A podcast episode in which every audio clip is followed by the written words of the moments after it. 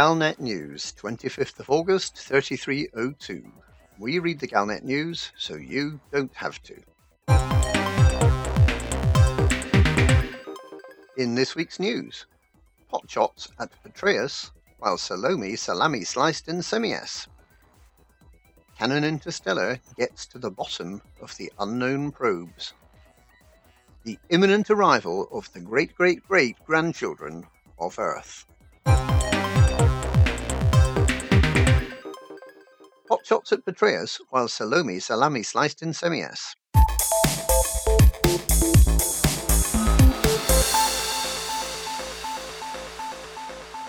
An attempt has been made on the life of Admiral Denton Petraeus in Semias. The Admiral had hardly started his speech at McKenzie Relay when scuffles broke out as several terrorists attempted to rush the podium. Imperial police later confirmed that three armed individuals had been apprehended. A short time later, Commander Salome, also known as Senator Kahina Loren, reported that her ship was being attacked and boarded by Imperial forces at a nearby location. Speculation abounds that Salome, widely believed to be a traitor to the Empire, may have been behind the earlier assassination attempt. Her whereabouts are currently unknown. Salome's final words are reported to have been linking events in the Formidine Rift with the unknown probes in the Pleiades Nebula, and claiming that the forthcoming Formidine Rift expedition was of vital importance.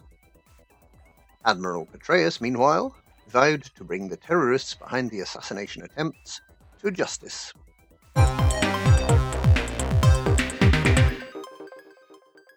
Cannon Interstellar gets to the bottom of the unknown probes.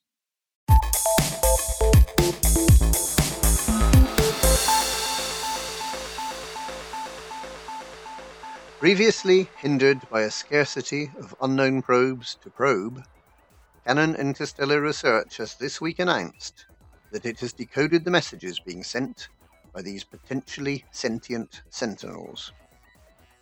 The probes are found orbiting ammonia worlds, and their messages, apparently consisting of data about these particularly smelly planets, are being narrowcast towards Merope five C.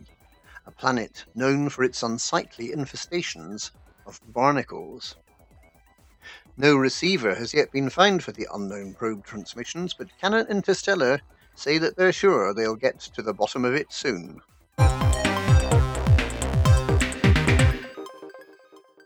The imminent arrival of the great-great-great-grandchildren of Earth.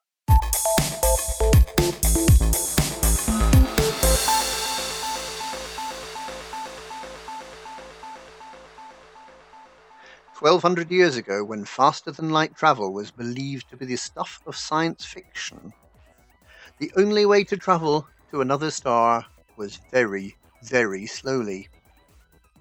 Despite this, up to seventy thousand huge ships were launched from Sol, and many of them are still believed to be travelling very, very slowly towards their destinations.